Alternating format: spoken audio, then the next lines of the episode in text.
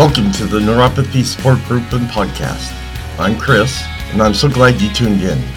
It's my hope with this podcast to help all of us gather information that might help those that need support dealing with this debilitating issue. Before we get started, let's get the formalities out of the way with the medical and privacy disclaimer. I am not a doctor or medical professional. The information on this podcast is from personal experiences and is meant for group support. Additionally, the information discussed is not meant to diagnose, treat, or cure any underlying conditions associated with neuropathy. All names here within are private and will not be shared with any outside sources. Please consult your healthcare provider before making any health decisions. If you have medical concerns or an immediate emergency, please contact your doctor or dial 911. Well, hello everyone out there. How you doing? Hope you had a great week. Here it's starting to finally rain, so we're supposed to have a couple good storms come through here in California. So I'm hoping this is just the start of what's going to be coming up here for this next four or five months. I love it. Love the rain. This is the best time for me to get through with my pain. I mean, I've been hurting quite a bit this week, but I'm overcoming it now and I feel a lot better today. Well, we're going to get into our opiate dis- discussions now, which is going to take probably about three or four weeks to go through because I'm going to be talking about different products. Um, you know, and I want to make sure that I get all the correct information and this is for you so you know what these products are but I don't make any suggestions of what you should take or, you know, these medications, taking them without a doctor's advice is wrong. Some of these are very powerful medications and should be used in supervision with a doctor. The first one we're going to be talking about in this episode is called ketamine. Now, ketamine is usually used in uh, hospitals for anesthesia and and for pain and it's only used at certain times. And this is something that has been talked about quite often and that's why I wanted to kind of bring it up and put it in this series of episodes we're going to be talking about opiates. Because it's starting to become a product now that you can get from your doctor. There's oral uh, ketamine now so that's what we're going to be talking about today so just sit back and enjoy this talk. And thanks for being here. Ketamine is a medication that doctors use as an anesthetic to induce loss of consciousness. Under the Controlled Substance Act, health experts consider ketamine a Schedule III non-narcotic substance. And there we go again with the schedules. Schedule 3. The drug is a Schedule 3 non-narcotic that the Food and Drug Administration has approved for use only as a general anesthetic. However, doctors sometimes prescribe it for off-label uses, such as depression. Off-label means using the drugs to treat conditions the FDA has not approved. Some people use ketamine for its hallucinogenic properties. Ketamine can sedate, incapacitate, and cause short-term memory loss and because of this, some people use it as a date rape drug.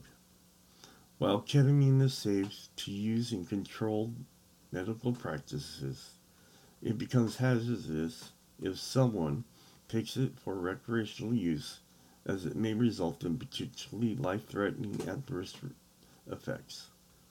So, now we're going to be talking about what is ketamine.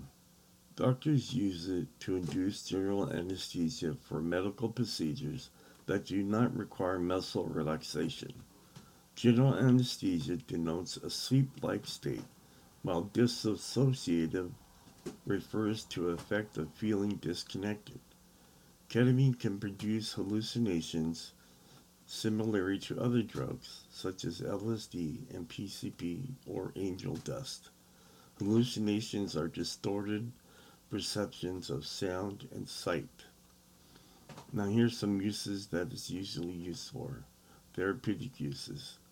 The FDA has approved ketamine for general anesthesia only, but the drug has some off label uses. So, what does ketamine do? It helps with inducing general anesthesia. Doctors use ketamine to induce general anesthesia alone and with other general anesthesias such as nitrous oxide.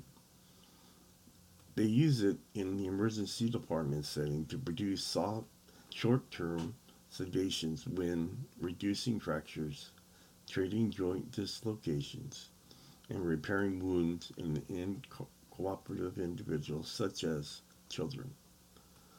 Treating pain. Practitioners use low doses that do not produce dislocation, dislocation to relieve severe pain from following conditions trauma, fractures, ab- abdominal pain, arm and leg pain, or low back pain. So, treating uh, status for epileptics. Status epileptics is when a person has a seizure that lasts longer than five minutes or has more than one seizure within five minutes. This is a form of status epileptics that does not respond to standard anti seizure drugs. It is a severe disease that can cause brain damage and death. A 2015 study found that ketamine may effectively treat RSE. However, further research is necessary to verify the study findings and prove that safety of using ketamine to treat this condition. All right, treating depression. Research in 2017 notes that some studies indicate ketamine can quickly relieve depression in people who do not respond well to other treatments. Despite this, despite these positive results, the authors warn that data on the use of ketamine for this condition are limited, so practitioners should, should consider the risks of the drug before prescribing it. A 2016 study cautions that the inappropriate use of ketamine is a worldwide health problem due to its hallucinogenic properties. With this in mind, they urge doctors to prescribe standard antidepressants before trying ketamine for depression. So that how does ketamine help with treating anxiety? Research on the use of ketamine for anxiety is scarce. However, one study suggests that it may help people with social anxiety disorder. This condition involves a marked fear of social situations. The 2017 clinical trial tested the drug on 18 participants and concluding and concluded that it might effectively treat this problem. Because several other trials indicate ketamine may have significant anti anxiety effects, the authors of this page encourage future studies to explore this possible benefit more fully. Now we're going to start on the effects. The most common effects Side effects of ketamine at prescribed doses include drowsiness, double vision, confusion, nausea, vomiting, dizziness, and the feeling of unease. Ketamine can also produce an extensive array of other symptoms that affect many parts of the body, but they are most they are less common. So you know what I mean? Why I just don't. You look at this, at the uh, effects of this product, but it doesn't seem like there's anything really harmful because a lot of the medications you probably take already cause these issues too, along with it. But still, a doctor's advice is, is better than anything else because they know the medications you're already taking. They're going to know if there's going to be any more, going to be any severe effects to what you're doing. So you still need to be uh, careful. Now let's talk about the risks. Evidence shows that ketamine is safe for use in people with a wide range of age when taken correctly. However, ketamine is only safe when a person takes their, the drug their doctor has prescribed for a specific reason. Despite the general safety, ketamine has the following risks respiratory depression. This can happen in an overdosage or if the rate of administration is rapid. Emergence reactions. Such reactions include agitation or confusion with the post operative recovery period. Due to this effect, practitioners should only monitor anyone who has high intracranial pressure, liver damage. The administration of ketamine may cause liver dysfunction and cognitive or thinking. Some research reports that these effects occur in children. Not much being said there at all. Doctors do not recommend ketamine for people of any age who have conditions in which high blood pressure could lead to an aneurysm, uncontrolled high blood pressure, heart attack. The drug is also not suitable for individuals with schizophrenia or who are pregnant or breastfeeding. All right, next topic is coming down. The day after taking ketamine, a person may experience the following disorientation, aches and pains, impaired judgment, anxiety, and clumsiness. You know, those are things I pretty much already deal with, and if this is going to make it more severe, I don't think this is the right choice for me. Alright, as a drug of abuse, ketamine makes people feel detached from their environment eases pain, and produces hallucinations, which has led to its inappropriate use. Individuals who take ketamine recreationally report sensations such as being separated from their body or a pleasant feeling of floating. Some people have an almost complete sensory detachment that they compare to their near death experience. The drug is popular among teens and young adults at dance clubs. People who use it claim that ketamine trip is superior to a P- PCP or LSD trip because it produces short term hallucinations that last 30 minutes to an hour, hour instead of several hours. Ketamine also causes individuals to have no memory of events that happen while they are under the influence. Due to this effects and its ability to sedate and incapacitate, some people use it as a date rape drug. Perpetrators who use it in this manner may slip it into a beverage of the person they wish to victimize. Because it is odorless and tasteless, it is important to note that ketamine is no longer safe when individuals take it inappropriately. The danger increases with regular use since it can harm health life aspects. The side effects and risks can be so severe that they cause death. Ketamine and alcohol. No person with alcohol abuse disorder or alcohol intoxication should take ketamine, even in doctor prescribed doses, as it can cause death. But both alcohol and ketamine are central nervous system depressions, so the combined effects are dangerous. So, one of the dangers of ketamine overdose involves high risk of accidents and injuries due to impaired alertness. High doses can also cause death that stems from their physical effects an individual experiences any of the following symptoms, a bystander should call 911 to get immediate medical attention. Rigid muscles or inability to move, fast heartbeat, convulsions, high blood pressure, unconsciousness, and near death experience.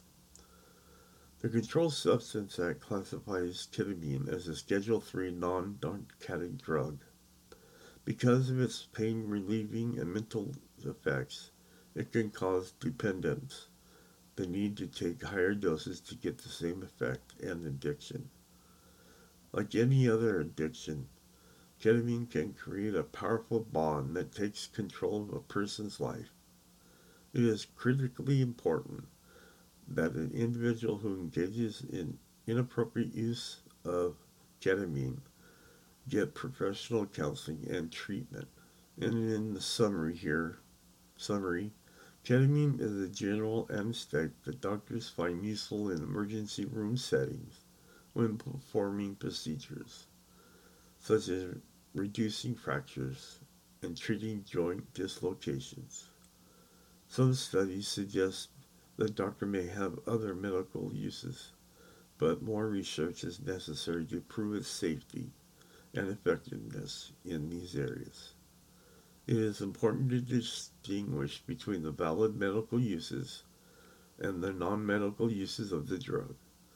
Although people with certain heart conditions should not take ketamine, it is generally safe when a trained professional administers it in a clinical setting. So there you go.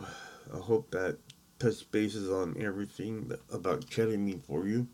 But again, it's one of those uh, drugs that you really need to be careful um, when you when you're thinking about using something like this. Please talk to your doctor first. Do not take it upon yourself to take medications such as this, because it can cause, you know, death. It could cause um, dependence on this drug, and usually with uh, medications like this, you want to keep going higher and higher to get the same relief you got two months ago or a month ago. So it can be addicting. So that's why you need to be very careful. So next week I'm going to be talking about kratom. I'm not sure if many of you have heard of it before, but it's kind of interesting also and the effects that it gives, but the dangers also. There's always dangers involved in taking something like a product like this one. So you need to be, again, diligent and be careful. Always talk to your doctor. But we'll talk about that next week. So thank you very much, all of you, for being here. And hopefully you're enjoying these podcasts that I give every Monday. And I just want to say be safe, take care, and I'll talk to you next Monday. Bye. As we come to a close, it's my hope this podcast and other sources, such as product reviews that I have discussed today, can better our lives and give us some relief dealing with neuropathy. This episode, plus others, are posted every Monday on Facebook, Twitter, Instagram, iTunes, Spotify, and Stitcher. And finally, whatever life throws at you, even if it hurts you, just be strong and fight through it. Remember, strong walls shake, but never collapse. Talk to you next Monday.